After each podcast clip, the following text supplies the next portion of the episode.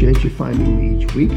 Well, since fall's finally gotten here, in the worst summer I've been through, at least in this part of the country, I'm down in central, almost southern Texas.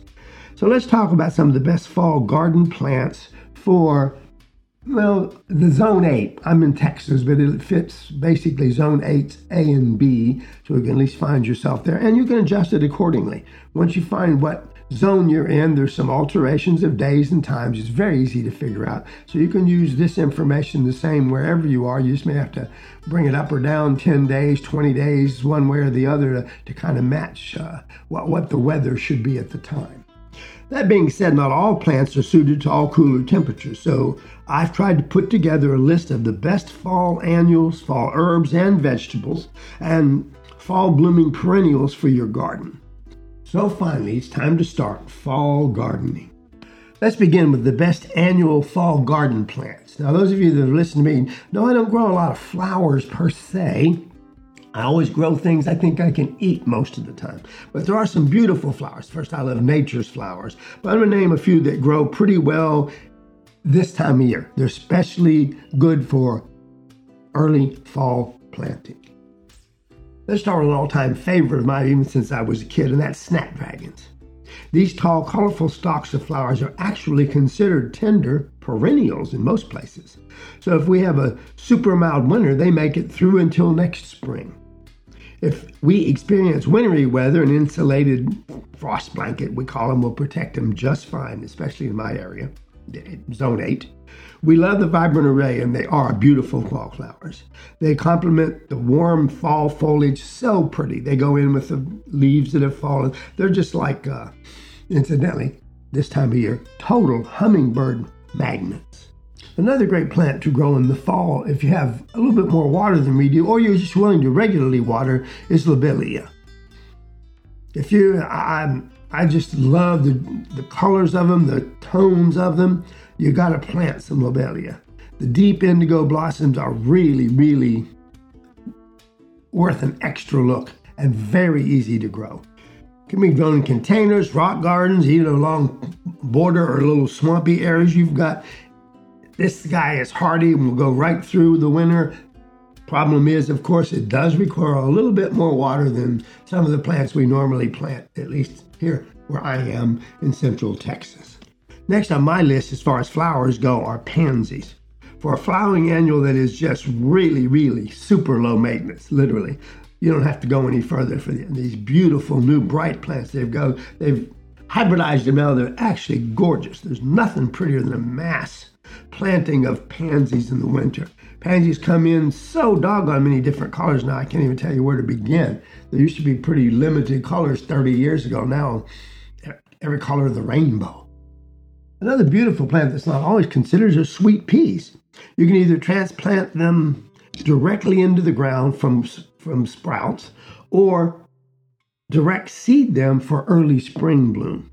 Their seeds are pretty hard, so you might want to scarify, they call it. Scratch them, a little bit of sandpaper or a fingernail file will do it for you. And then eh, soak them from a little bit of water, and it, it helps them to come up a little quicker.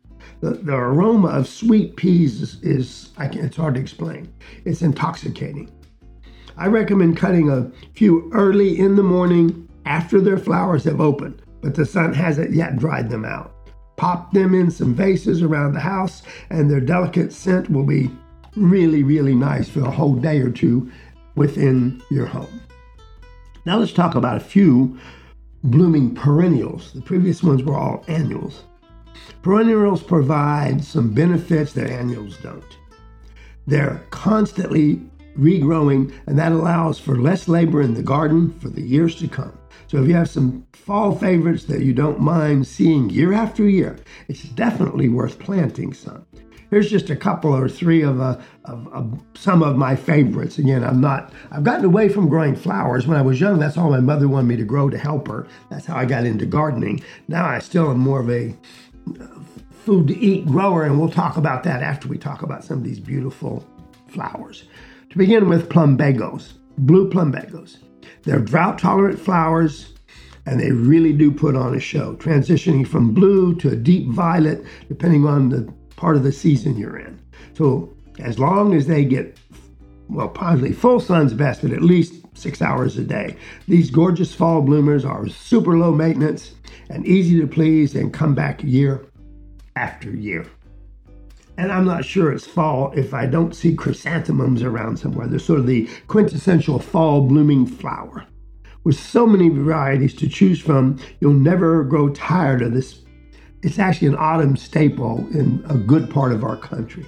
Full sun, regular watering, and occasional deadheading, if you know what that is, and I'm sure you do, will help keep these guys going looking fresh as ever all through the fall and into the winter months. And if you've been a long time listener to me, now you're getting to the part I really love. If you haven't started edible gardening yet, seriously, why not? Now is the perfect time to grow all kinds of different tasty vegetables and herbs, and there's nothing more satisfying than eating a meal made from the ingredients you went out in your yard or in your little garden and picked yourself.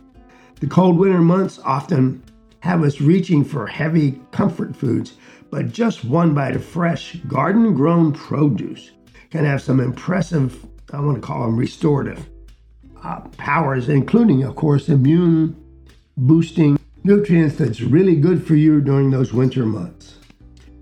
At the top of the list, at least for me, is broccoli.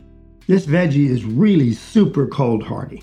So you should be able to grow it basically all winter long unless you're way up in zone five or so. If we happen to have an unexpected cold spell and some frost hits, just toss a little blanket on top of them uh, and, and your broccoli will stay overnight so it doesn't sustain too much damage and it still will regrow. Buying a starter plant will save you tons of waiting time. So you can get started on cooking on some tasty broccoli or broccoli cheese or beef and broccoli in just a few weeks after you plant them. Even if you're not a huge salad eater, there are so many things you can make with lettuce greens. Blend them into smoothies or cook them up some spinach and make a pan of uh, a spanakopita or whatever you want to do, and you've got an instant vitamin boost that will give you, quote unquote, Popeye levels of energy. Lettuce greens keep growing continuously.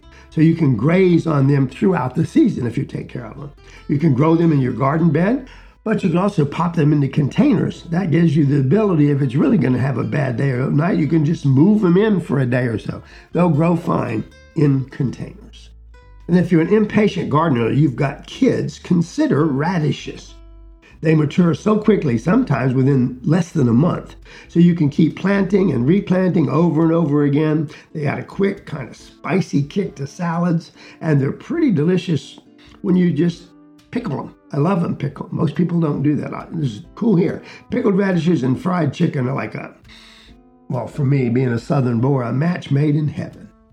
And a kitchen staple for me, especially in the winter, uh, if you're a cook, which I spend more time at than I should, is cilantro. This culinary herb tends to bolt in hot weather, so growing it during the cooler months is the best idea. It develops pretty quickly, and its uh, spilling habit makes it a pretty addition along the edges of a sidewalk or even in some sort of a container arrangement, and yet it's still very, very usable in your kitchen. Everybody, I think, is already doing this, but I'm going to say it in a rosemary. Rosemary is really, really a hardy perennial. It has a spice that's just so, so cool. So a little cold weather doesn't even bother it. There's an endless list of recipes that require rosemary, so you'll never run out of a way to use it.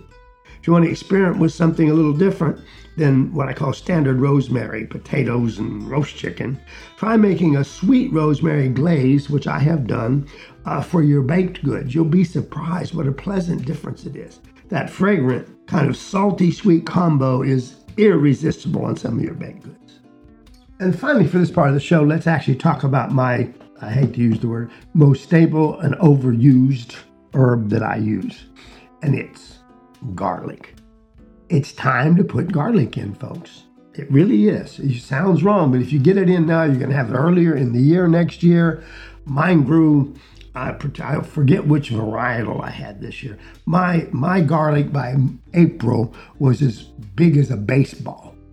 and it was beautiful. But I started it earlier than I ever did usually. I usually wait till November or December. You can go ahead and, and get garlic in the ground, at least in zone 8, zone 7, anywhere in that area, and it'll do well all winter long and be giving you garlic all through the spring. And if you even store it properly into the summer. In addition to garlic, of course, don't forget the other alliums. Leeks, great. Onions, great. And my favorite when you grow them yourself, even though I don't mind buying them, they, they are expensive, are shallots. And shallots are very, very easy to grow if you get them in this time of the year. They, they are low maintenance. They're not really picky about the kind of soil you put them in, and they are really, in essence, nothing but a very mild but very flavorful onion. I do want to mention here something that you should think about, unless your garden's already been really well tended all through the summer. Get some compost. You got to get it really finished compost now. You can't use some of this mulch that hasn't broken down yet. But go either buy or if you've been really on the ball, been making your compost all summer, it's time to work it into the top five or six inches. Just scrape it in. I'm not big on on plowing and all that. I I surface plant most everything. But you still, that top two or three inches of compost helps to retain moisture.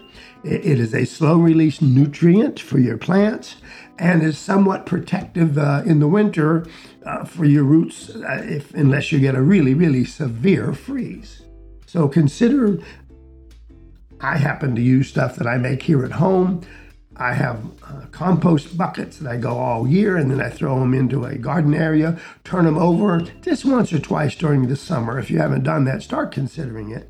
Remember, anything you eat, literally, is also something you should compost. You don't have to have a lot of area. You can have a compost bin if you if you're limited on the, the area you can work with, and still do two things. First, you're not throwing it into the garbage dump number one. Number two, it's in essence what I would call free energy. It's it's free feed for whatever you're going to grow. There's not very many things that, that don't require a good compost. My exception, since I do live in the dry southwest to some degree, Texas, uh, some of the cactus don't do but don't necessarily need that kind of a compost. They need more of a uh, uh, airier like more rock, less organic material. But as a rule, there's nothing that won't benefit from a good covering of real, well finished compost. And if you want to put on top of that now, not mixed into the soil, on top of that compost after you plant, yes, you can put some mulches. Mulches help to also retain moisture and slowly break down. But it's a mistake, folks, to take unfinished mulch and then mix it into your soil in the ground because before it breaks down, it steals nitrogen rather than makes it. So just consider that. You got to do real, real composted material. Thanks for staying tuned to Organic Matters.